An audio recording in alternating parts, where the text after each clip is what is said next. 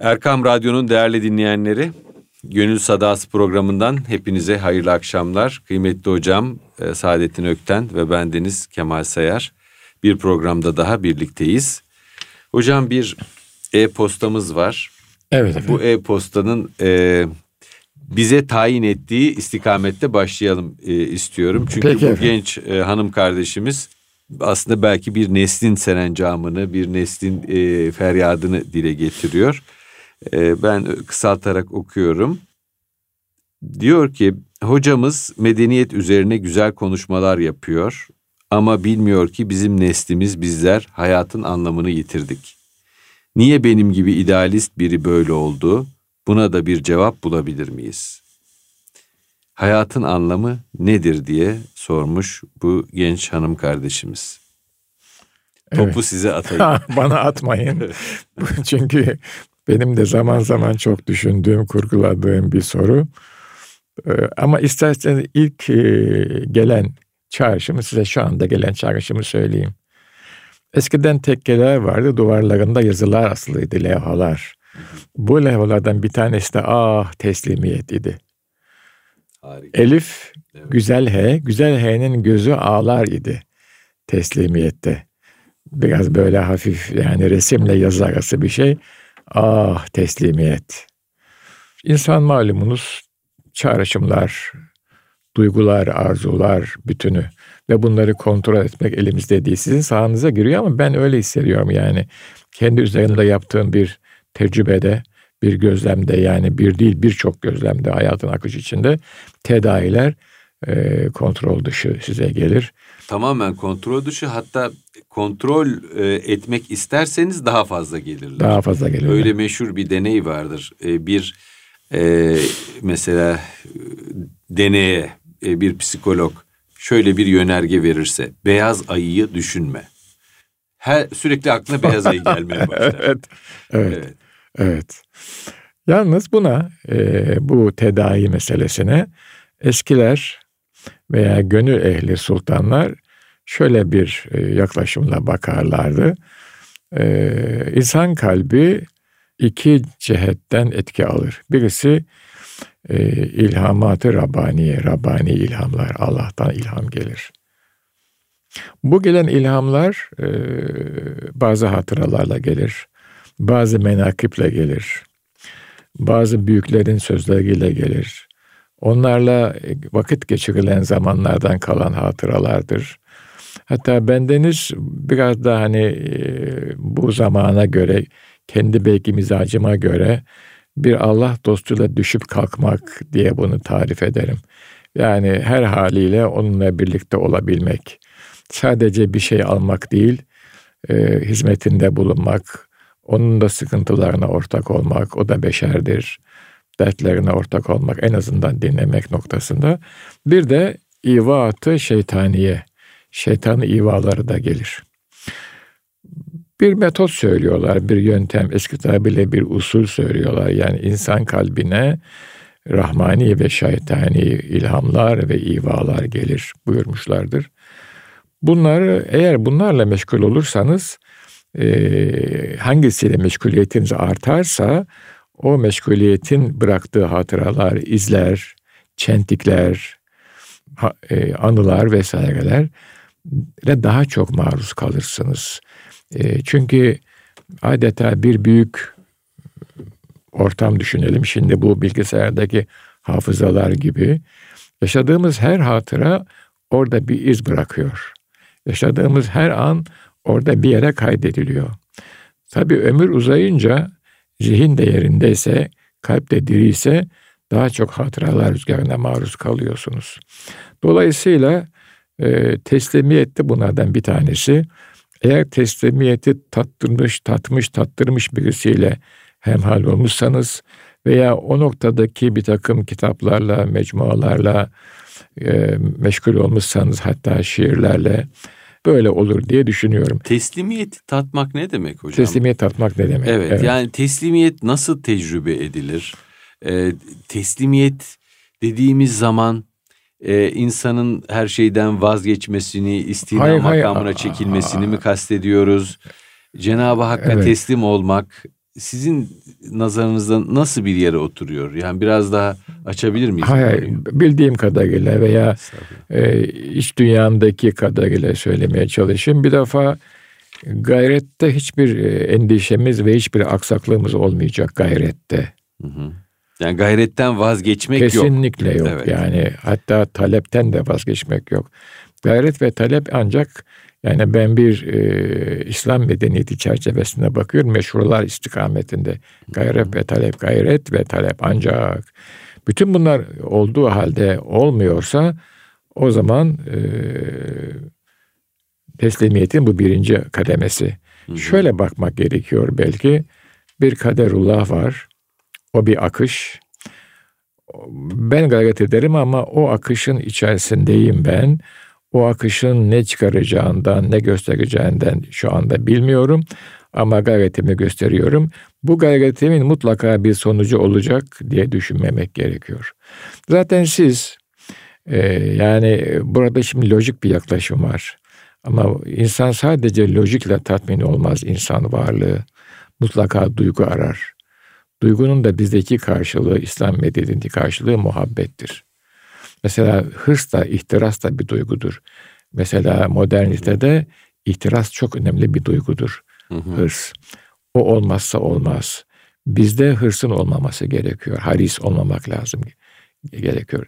Gayret etmek, çalışmak, istemek, talep etmek meşguller çerçevesinde ama haris olmamak lazım. Teslimiyet. Haddi aşmamak belki. Evet. Yani isterken haddi aşmamak. Evet. Evet. evet. Ee, teslimiyet işte ben çalışıyorum ama sonuç Allah'a aittir. Onun getirdiği. Tabii kul buna çok kolay razı olmaz. Ancak muhabbet çeşmesinden, pınarından bir küçük e, piyale kendisine nasip olmuşsa, muhabbetle hayata bakabiliyorsa o zaman isteklerinin, gayretlerinin gerekli olduğunu ama hayatında çok fazla yer işgal etmediğini görür. Benim görüşüm bu tabii bana sorduğunuza göre ben öyle ifade ediyorum. Ha, burada e, bu bir ruh hali. E, ben hayatta nasibe inanan bir insanım. Ve nasibin hayat üzerinde çok büyük etkisi olduğunu kendi hayatımda e, bir tecrübe gördüm. Nasipse diyorum, nasip olursa diyorum. istiyorum ama nasip olursa olmaz. Yani başlangıçta kesin isteyişin nasip faktörünü dikkate almadan sizin varlığınızda tuttuğu yer başka bir şey. Nasip faktörünü dikkate aldığınız zaman tut o isteğin isteğinizin, arzunuzun, talebinizin sizin varlığınızdaki ağırlığı başka bir şey. Nasip faktörünü dikkate alırsanız ve Cenab-ı Allah'ın kaderinin de bu işte esas rolü oynadığını baştan kabul ederseniz kalbiniz buna inanırsa işte muhabbet orada hadise e, orada e, başlangıçta hadise e, muhabbet orada gündeme geliyor. İşiniz olmadığı zaman o kadar üzülmezsiniz. O, bunda da bir hayır var da diyebilirsiniz. Ama o faktörü dikkate almadığınız zaman teslimiyet işte bu manaya geliyor. O faktör dikkate alınmadığı zaman işiniz olmadığında büyük bir inkisara hayal diyor eskiler hayal kırıklığı, düş kırıklığına uğruyorsunuz. Ve o çok kötü bir ruh hali oluyor. Kıymetli hocam, e, modern insanın e, vasıflarından bir tanesi, ayırt edici vasıflarından bir tanesi de hayat üzerinde tam bir denetim ve kontrol duygusuna sahip olmak istemesi. Yani hayatın gaybi kuvvetlerine hayatı kapatması adeta. Ee, bununla şunu söylemek istiyorum. Ee, modern batılı insan e, veya o batılı e, ideoloji, bütün dünyaya yayılan e, o e, kontrolcü ideoloji tabiatı evcilleştirilmesi gereken bir şey olarak görüyor. E, tabiatı bile yaban haliyle çok görmek istemiyor. Ben e, İngiltere'de kaldığım senelerde bir haber çıkmıştı. E, yan komşusu e, bahçesini yabanıl halde bıraktığı için bir baş, bir İngiliz yan komşusunu polise şikayet etmişti. Ve polis gelip ona ceza kesmişti. Bunu böyle yabanıl halde bırakamazsın. Kesmek, biçmek zorundasın. Ya. E, bahçeyi adam etmek zorundasın. E, bizim standartlarımıza göre diye. Günlük hayatın içinde de zaten modern kapitalizm e, işte zamanın e, ekonomik olarak satılabilir birimlere çevrilmesi üzerinden Evet. e, işlem Evet. gösteriyor. İşte diyor ki sabah 8 ile akşam 5 arasında mesai yapacaksın. Sana efendim e, saat başı şu kadar ücret vereceğim filan. E, bu da neyi beraberinde getiriyor? E, zamanın hayra değil de e, nakde e, çalışacağı Evet. e, bütün e, zamanın e, parasal karşılığı olan ve nakde çevrilmeyen şeyin e, heba edi- olarak heba Evet, edilmiş olarak evet. görüldüğü bir tasavvura bizi e, götürüyor. E, dolayısıyla insan e, her anı tıka basa doldurmak ve dünyevi olanla doldurmak gibi bir basınç altında hissediyor kendini. Böyle bir zihniyet tasavvurunda insan e, kendini kainatın efendisi olarak da görmeye başlıyor. Diyor ki yani ben kendi kaderimin efendisiyim. Evet. Benim Evet. e, üzerimde bir kuvvet yoktur. Benim üzerimde bir kuvvet benim hayatıma tesir edemez. Beni e, yönetemez. Ben kendim için en iyi olanı bilirim. Bir başka kuvvet benim için Evet. iyi olanı takdir edemez. O halde ben hayatımda hiçbir açıklık, hiçbir kusur, hiçbir zayıflık e, bırakmayacak, bunlara mahal vermeyecek şekilde her şeyi çok iyi planlamalıyım. Her şeyi çok iyi planlarsam sonunda e, hiçbir yerde fire vermem ve arzu ettiğim başarıya, efendim servete, makama ulaşırım. Evet. Ama e, bir söz var. Hayat siz plan yaparken sizin başınıza gelen şeydir diye. Çok güzel. Evet. Bizdeki karşılığı takdir tedbire gülermiş. Evet. Takdir Takdir tedbire güler. gülermiş. Çok evet. güzel. Çok güzel. Ee, şimdi e, böyle Sizdeki o modern pardon neydi? E, Plan hay- hayat siz plan yaparken sizin başınıza gelen şeydir. şeydir. Evet. Evet. Evet. Ee, dolayısıyla yani bir denklemde bir şey oluyor, bir hastalık oluyor, çok sevdiğiniz birisini kaybedi- kaybediyorsunuz, iş yeriniz iflas ediyor filan. Ee, Ya hiç güvendiğiniz bir adam işi bırakıp gidiyor. güvendiğiniz bir Veya güvendiğiniz bir hanım sizi bırakıp gidiyor. evet, Veya çocuğunuz ba- başka bir şey yapıyor. başka bir problem yaratıyor veya ülkeniz bir Evet. sıkıntıya giriyor Evet. filan. Bütün bunlar e, o denkleme hemen pat diye değiştiriliyor. Ve hayat bambaşka yerde akmaya başlıyor. O zaman kontrol duygusu üzerinden hayatının üzerinde tam bir denetim sağladığını zanneden kişi büyük bir yanılsama yaşadığını anlıyor. Bir uyanık, wake up call. Esas kırıl, kırılma orada oluyor galiba. Orada kırılma oluyor. E, Bayağı travmatik kırılmalar oluyor. Ben tabii bu tür hikayeleri birebir kendi mesleki pratiğimde dinlediğim Çok için doğru.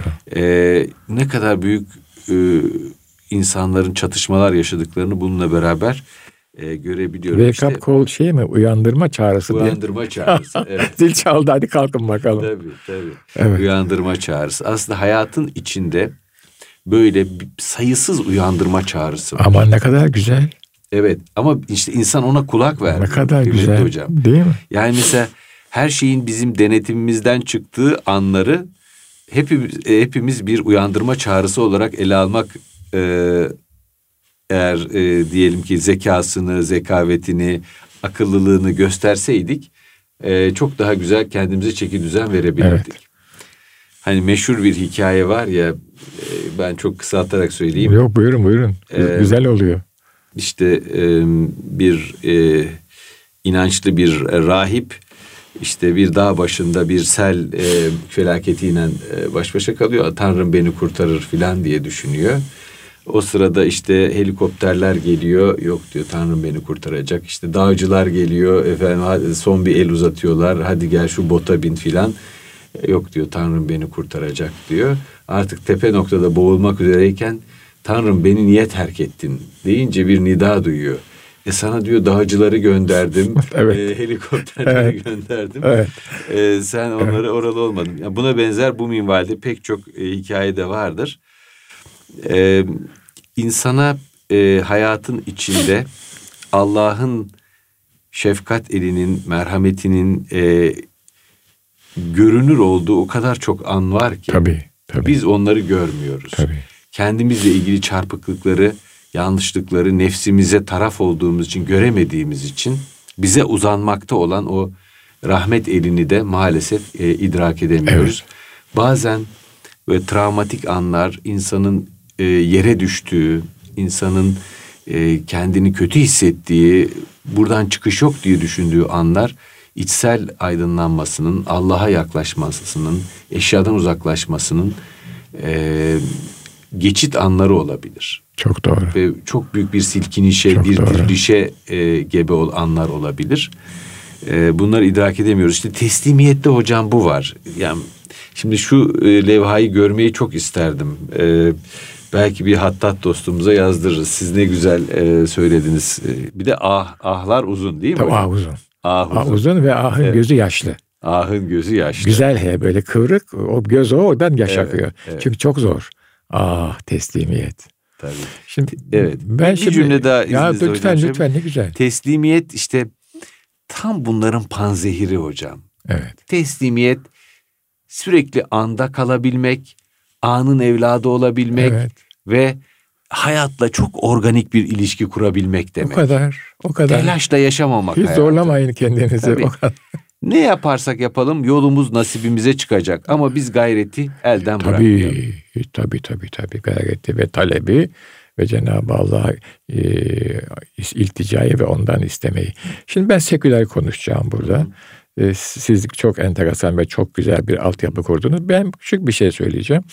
Şimdi bu bahsettiğiniz e, yani hayatı en küçük ayrıntısına kadar planlamak bu rasyonel bir şey ve hiçbir kusur bırakmamak. Bu akli bir şey ama insana bakıyoruz. İnsanda akıl kadar duygu da var. Hatta akıldan daha çok duygu alanı var ve duygular aklın e, hegemonyasına, aklın zapturaptına girmiyor. Eğer insan sadece kendine baksa, kendi iş dünyasına baksa, duygu alanını ezerek kendini ne kadar zavallı hale düşürdüğünü, kendine ne kadar zulmettiğini anlayacak. Başımdan geçen bir hadiseyi anlatayım. Gencim, üniversitede asistanım. İstanbul 60'lı yıllar, bahar geldi. Boğaz'da küçük bir teknem var. Öyle şeyinde üniversiteden çıkıyorum. O zaman çok kolay bu işler 60'lı yıllar. Bir dolmuş Taksim'den İstinye, tekne İstinye'de bir de bir bahar turu yapıyorum tek başıma. Hı hı. Dönüyorum biraz geç kalmışım. Hoca sordu. E, olgun adam, eski adam. Neredeydin? Herhalde mühim bir işin vardı dedi. Bilmiyor. Hocam dedim mühim bir işim yoktu ama ben dedim yani teknem var. Bir boğaz turu yaptım. Ee, kibar adam ses çıkarmadı ama hoca Alman ekolünden gelmiş. Yani biraz evvel bahsettiğiniz sekizde işbaşı, birde öğle yemeği, ikide tekrar işbaşı vesaire biraz şaşırdı. Hı. Ha filan dedi. Kibar ve olgun adam odasına çekildi. Diğer arkadaşlar şimdi bakıyorlar biz kalabalık bir asistan grubuyuz. Bir şey demediler. Onlar da şaşırdılar yani hocanın bir tepki vermemesine. Yıllar sonra bir başka arkadaşım ya o dedi sen hocaya bir başka pencere açtın dedi yani. Sadece çelik yapılar yok dünyada veya mühendislik yok. Başka şeyler de var. Hmm. Kendisi bu benim tecrübeme katılmasa bile bunu fark edebilen bildi bu arkadaşımız. Hocamız rahmetli oldu. Allah rahmet eylesin. İnsanlar duygu alanını e, ihmal etmemeliler. O çok mühim bir şey. Duygu alanı aklın zapt raptından çok hoşlanmaz. Ben mesela bu kayıtları 2017'de yapıyoruz. Güzel bir Ekim ve güzel bir Kasım geçti. Ben üniversitedeki doktora talebelerime 2017 Kasım'ını kaçırmayın diyordum yani grup vaktini. Tabii. Kaçırmayın diyordum yani çünkü duygunun beslenmesi lazım. Kendiniz kendi kendinize bir kalın, bir bakın dağlara, tabiata, ağaçlara bakın. Geçen gün bir üniversitenin bahçesinde oturuyoruz. Hava soğuk, tek başıma oturup kahve içiyorum. Bir büyük çınar ağacı. Sararmış, kızarmış ve dökülüyor yapraklar. Akşam güneşi vurmuş. Muhteşem bir manzara. O pitoresk beş dakika sonra biter. Ama o sadece bakın doğa olarak konuşuyorum. Bizim bu manzarayı temaşa etmemize ve üzerinde düşünmemize, tefekkür ruhumuzun ihtiyacı var. 15 dakikada siz hiçbir şey yapamazsınız. Einstein gibi izafiyet teorisinde bulamazsınız. Bana sorarsanız o bile değmez yani. O bu ruhunuzun, kalbinizin bu ihtiyacını lütfen lütfen e, şey yapın yani. Tatmin edin. Ona ona o gıdayı verin. Aksi halde çok sıkılır insan ve sıkıntısını akli, rasyonel çözümlerle dindiremez, çözüm bulamaz ona. Her mevsimin ama benim e, yani acizane tavsiyem e, hayalle değil, reel tabiatla baş başa kalmak. Reel insanla baş başa kalmak. Hı hı. Efendim işte televizyonlar var, internet, hayır o değil. O kurgulanmıştır. Bir başkası kendi süzgecinden geçerek kurguluyor. Siz Tanrı'ya inanıyorsanız Allah'ın kurguladığını seyredin. İnanmıyorsanız doğanın kurguladığını seyredin. Çok rahatlayacaktır insan yani ve orada kendi ihtişamında fark edecektir. Çünkü tabiatın kurguladığı o muhteşem manzaranın farkında olan tek mahluk insandır. Ve bundan haz duyan tek mahluk insandır. Diğer bütün tabiat ögeleri içgüdüsel olarak hadiseye bakarlar. İnsan önce duyu organına gelir bakar, sonra o duyguya dönüşür, sonra sevgiye, muhabbete, tefekküre dönüşür ve ruh zenginleşir. Teslimiyet bunun ötesinde başlayan bir hadise. Şu soruyu sorarsınız. Peki bu muhteşem tabiatın, bu pitoreskin sahibi kim? Ve bunu kimin için halk etti, yarattı? Evet. Oradan devam eder hadise. Biraz evvelki yere bağlanır. Sonunda geliyor. Bende her şey var. Akıl var, fikir var, e, enerji var, hikmet var vesaire. Ama sonunda geliyor bu büyük pitoreskin sahibinin karşısında iki kelimeye dönüş. Hatta bir tanesi edat. Ah teslimiyet. oh bitti bu kadar. Fazla fazla söze gerek yok. Bu tadı alırsa ruh tabii ki çalışır. Hiç bunun şey yok yani. İster. Ama ee, hani Yunus'un e, meşhur bir dizesi var ya hocam. E, ne varlığa övünürüm, ne yokluğa yerinirim. De. Yunus'ta ben böyle e, insanlık için e, aslında tabii Kur'ani hikmeti damıtıp söylüyor bize tabii, tabii, adeta. Tabii. E, yani formüller Tabii tabii. Biraz modern psikoloji kitapları evet, hepsine evet, evet. E, başlık olabilecek şeyler. Ne varlığa övünürüm ne yokluğa yerinirim. E, şimdi sizin söylediğiniz o teslim olmuş ruh aslında böyle bir ruh. Olgunlaşmış bir ruh. Varlık için övünmeyen, yokluk için, e, darlık için yerinmeyen bir ruh. Çünkü her şeyin bir nasip ile olduğunu biliyor. Evet ve kendisine biçilen nasibe rıza gösteriyor. Başka çaresi de yok ayrıca yani. Başka çaresi de yok ama evet. hırs etmiyor, tamah etmiyor, etmiyor, etmiyor. haset etmiyor. Ee, mesela modern kapitalizmin üzerine oynadığı en temel duygulardan bir tanesi haset. Tabii. Haseti kamçılar. Ki e, yarışsın. İnsan tabii, insanın kurdudur. Tabii. Ee, bununla ilgili enteresan e, bir şey var. Mesela psikanaliz e, uzun yıllar e, Avrupa'da güdük bir şey akım olarak kalıyor. Yani hmm. Freud'un zamanında çok meşhur değiliz. Evet. Ne zaman ki Freud Amerika'ya gidiyor ve Amerikalı e, mal sahipleri, finans patronları bu psikanalizde bir cevher buluyorlar. İnsanlara mal satmalarını kolaylaştıracak bir cevher buluyorlar. E, bu ideolojiyi yaygınlaştırıyorlar Amerika'da. Psikanaliz birdenbire e, hakim e, ruhsal paradigma haline geliyor. Ama önce nerede kullanılıyor? Freud'un yeğeni tarafından reklamcılıkta kullanılıyor. Modern reklamcılığın e, özünü, e, temelini, mayasını psikanalizden atıyorlar. Allah Allah. Bununla hiç ilgili, bilmiyordum. Evet, genç dostlarımız, genç izleyicilerimiz bir BBC belgeseli var. Centuries of the Self diye, benliğin yüzyılları diye. Böyle 4-5 bölüm e, YouTube'da var. Oradan bulup izleyebilirler. Benliğin yüzyılları. Benliğin yüzyılları. Centuries of the Self. Centuries of the Self. self. Ee, Bernays'tı galiba şeyin e, yeğenin adı. Neyse sonuçta e, mal satmak için, e, insanları gıdıklamak için, kışkırtmak için elverişli unsurlar içerdiğini düşünerek bunu e, bir şeye dönüştürüyorlar. Evet.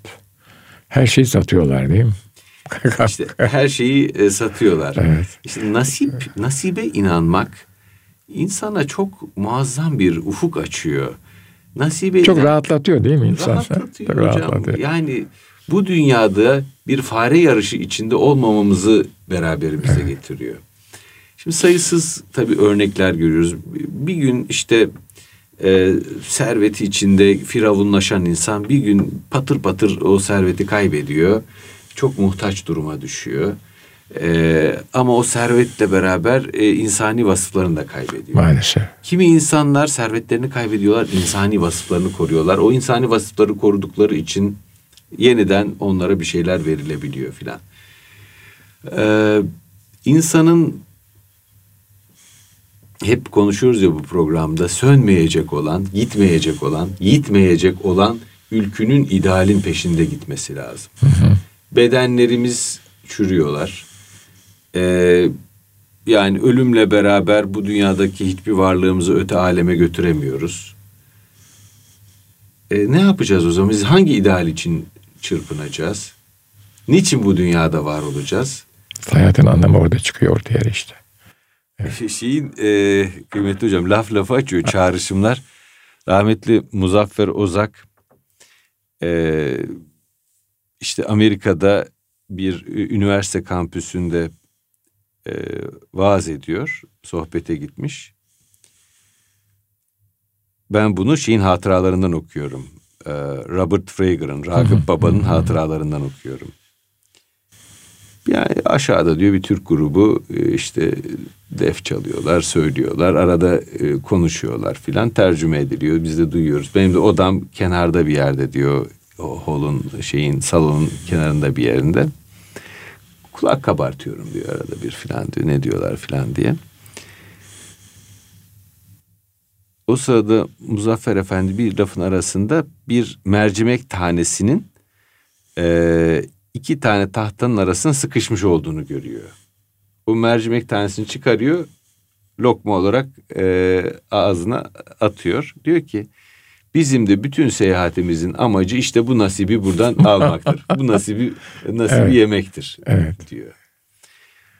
Robert Frager çok etkileniyor bundan. E, hemen iniyor aşağı dinlemeye başlıyor. Ve ondan sonra ayrı bir hikaye tabii. Ayrı bir yolculuğu oluyor. Her şey nasip ve e, aslında bir şekilde e, önümüze imkanlar seriliyor. O kapılardan geçerken e, biz o bilinçle geçiyor muyuz, geçmiyor muyuz? Bunun bir nasip olduğunu bilinciyle geçiyor muyuz, geçmiyor muyuz? Ben bir hatıramı Tabii. çok konuştum bugün. Yo kusura lütfen. bakmayın. Yo Evet. çok güzel, çok güzel. Yıllar evvel Bu da Al- bu da bir nasip azizim. Eyvallah. Tabii, bu da bir nasip. Eyvallah, yani. Sağ olun hocam. Ee, 1994 senesinde Dünya Sosyal Psikiyatri Kongresi Hamburg'da düzenlenmişti. Şimdi bakıyoruz 23 sene olmuş. Biz de genciz, e, heyecanlıyız. E, kendi kültürümüzdeki imkanları işte böyle sosyal psikiyatri kongresi biraz daha psikiyatrinin içindeki daha sosyal düşünceye yakın insanları bir araya getirir. Böyle binlerce insan gelir. Çok değişik alanlarda fikir değiş tokuşu olur. Ben de bir e, tebliğ metni yazdım. E, işte Anadolu'daki Sufi e, pratiklerinin e, daha önce de 92'de Hindistan'da benzer bir sunum yapmıştım. Onun bir devamı mahiyetinde. Zaten bilimsel çalışma öyle olur. Yani inkişaf eder. Evet. Konuştukça ben de mesela konferanslarımı öyle yapıyorum. Bir mevzu gelmiş zihnime, onu önce bir kağıda dökmüşüm. Bir konferansta kullanıyorum. Ee, sorular geliyor veya benim zihnime sorular geliyor. Anlatırken boşlukları görüyorum. O boşlukları haralap şaralap çabuk geçiyorum insanlar fark etmesinler diye. Sonra oturup evde düzeltiyorum. 2 3 4'ten sonra o bir oturuyor. Evet. Metottur o yani. Çok çok güzel yaptınız siz. Eyvallah hocam. Evet. Neyse yazdım gönderdim hocam. E, fakat o dönemde çok e, döviz bulmak çok zor. Tabii. Döviz çok pahalı. Şöyle entelektüel dışarı çıkmasın. Bulan bulurdu yani o dönemlerde de Evet. Entelektüel, entelektüel dışarı çıkmasın, gözü açılmasın. Evet. Yani Türkiye'ye dışarıdan bakarsa ne görüyor aman görmesin. Gayet nettir ben. Tabii hiç vallahi lamıcımın şüphesi yok. Gayet bulan zaten buluyordu. Onların hmm. zaten böyle bir sıkıntısı yoktu ama yerli entelektüel dışarı çıkar bakarsa iş kötü. Atlattık çok şükür. Tabii. Ben, ee, ben böyle araya gireyim şey evet, tadı, tadı, tadı kaçıyor. Çok, çok güzel oluyor hocam. Ee, e, sonra e, neyse işte biraz şey oldu. E, gönderdik tebliğimizi çok beğendiler. Hemen e, kabul ediyoruz sizi e, katılın dediler. Sonra arada işte bu e, memleketin ekonomik durumu sıkıntılıydı. E, ben gelemeyeceğimi onlara beyan ettim. Yani bu e, masrafları karşılayamayacağımı, bir asistan maaşıyla bunları karşılamamın Doğru. zor olduğunu. E, ilk cevap şu, biz sizden kayıt ücreti almıyoruz gelin. Güzel. Gelemem dedim ben yine. hani bir şarkı var ya dedi ki yok yok. Emrah. dedim ki yok yok. evet. evet. Ee, peki dediler size barınma imkanı da vereceğiz. Hmm, accommodation. Accommodation vereceğiz. Çok güzel. Ee, bir kilisenin e, rahip karı koca çiftin e, şeyinde evinde misafir olacaksınız. Çok güzel, daha güzel. Evet. Ben baktım imkanlara dedim ki yok yok. Yapmayın. Evet gelemem dedim. Peki dediler uçak biletinizi de veriyoruz. E artık yani. E tabii şimdi öyle olunca gitmemiz Ama buradan şu çıkıyor yani demek ki paper çok güzel bir paper. Paper'ı beğenmişler tabii. Beğenmişler yani. Evet, maka- Gelsin bu çocuk anlatsın tabii, diyorlar. Makaleyi yani. beğenmişler o yüzden ısrar ediyorlar tabii. zaten. Neyse gittik orada bir e, protestan e, rahip ve rahibe evli rahip ve rahibenin misafiri olduk. Onlarla bu insanlar mesela e, doktora yapıyorlardı. Hı hı. Yani doktora düzeyinde e, çalışan iki insan, antropoloji doktorası yapan iki insan... Hı hı mahalle papaz ve rahibesiydi. çok muazzam sosyal etkinlikler yapıyordu. Çok da açık fikirli insanlardı. Yani çok e, güzel e, konuşmalarımız, diyaloglarımız oldu onlarla. Aslında bunun için anlatmıyorum. Benim yediğim mercimek tanesini anlatacağım şimdi. Hı hı. Her şey olmazlar oldu yani. Ben gittim çok güzel oldu. Sunum çok alaka e, ile karşılandı filan. Son gün kapanış oturumunda bir ünlü bir Amerikalı sosyal psikoloji profesörü, bir Norveçli e, profesör Bosna Savaşı'nı konuşuyorlar. Hmm. 3000 kişi var salonda. Ee, Norveçli profesör lafın bir yerinde dedi ki burada dedi boşnakları dedi siz dedi fazla mazur görmeyin dedi. Sırpların yaptığı katliam kadar onlar da katliam yapıyorlar. Bizim e, eşitlikçi bir düzeyde bakmamız lazım. İşte bir tarafa mazlum bir tarafa zalim diye bakmamamız lazım filan gibi. Ben nötr bir insanım bunları söylemek zorundayım dedi. Panel bitti. Dedim ki ya Rabbi beni buraya kadar getirdin. Yani olmazı oldurdun. Bana buradan bir nasip açtın. Dilimi çöz şu adama bir cevap vereyim dedim. Norveçliye. Norveçliye. Evet. Dilimi çöz dedim. Beni şimdi İngilizce konuşacağım. Rahat konuştur beni dedim. Sorusu olan var mı diye sonra ilk şey yaptığında ben elimi kaldırdım hemen. İlk sözü alıyorum. 3000 kişi beni dinliyor. Beyefendi dedim siz nötr bir durumda değilsiniz. Bir e, bir insan e, mazlumla zalimi eşitliyorsa, hı hı. E, katledilenle katili aynı kefeye koyuyorsa, bunlara eşit bir düzlemden baktığını söylüyorsa o açıkça zalimin tarafındadır. Açıkça e, katilin tarafındadır. Siz katili ve bu burada işlenen cinayetleri arkalıyorsunuz dedim. Birkaç şey daha söyledim. Ve bu, bu e, argüman yeter zaten yani. Evet ve e, çok enteresan Cenab-ı Hak duamızı kabul etti o sırada. Pürüzsüz bir İngilizceyle konuştum hocam. Maşallah. Hiç e, şey yapmadım. Salondan bir alkış koptu hocam adam mosmor oldu kaldı tabiri caizse amiyane konuş, konuşacak olursak mosmor işte oldu kaldı. onun için sizi oraya yollamış değil mi? İşte benim mercimek tanem oymuş. Evet oymuş. Onu idrak ettim. Cenab-ı Hak her şeyi ne kadar güzel kuruyor. Yani sizi Tabii. de ona vesile kılıyor. O üç bin kişinin bunu dinlemesi lazımdı. Evet, evet. O adama da konuşturan Rabbül Alemin. Evet. Yani Norveç'te de söyleten Size de söyleten o ama 3000 kişinin nasibi var. Esas mercimeği onlar yediler. Eyvallah. Siz yediniz de bir de, on, bir de o hadise var. 3000 Avrupalı bunu duydu. Evet. O onların kalbine işledi. E, kale almazlar diye bir şey yok. Ne zaman böyle bir zulüm yapsalar bu konuşma onların hatırına gelir. İşleri sızlar. İşlerinden mutlaka dönenler de olmuştur. Onu biz bilmeyiz. Bu kainatta abes olmaz. Bize abes gibi gelir, abes değildir o. Mutlaka atılan ok bir hedefe varır. Tabii. Çok güzel olmuş. Bak ne kadar Attığın zaman onu sen atmadın. Onu sen atmadın. Hak. Evet yani. Çok teşekkürler Ben teşekkür hocam. ederim. Benim Bu- gevezeliğimi Yo bağışlayın bu Ali sefer. Ali evet. Ülala oldu bu yani. Sağ olunuz. Baştan geçmiş bir hadise, bir menkıbe bu. Evet, evet. Bunları yazıyorsunuz değil mi siz? Bunu yazmadım. Yazayım Bunları yaz- inşallah. Bunu yazın efendim. Bunları Evet, yazın. Yazayım. Yorumuyla beraber yazın hatta yani. Eyvallah. Ya Sağ olunuz. rica ederim. Efendim e, bir gönül sadasının daha sonuna geldik. E, önümüzdeki hafta görüşmek üzere. Kıymetli hocam Saadettin Ökten ve bendeniz Kemal Seher. Hepinize hayırlı akşamlar diliyoruz.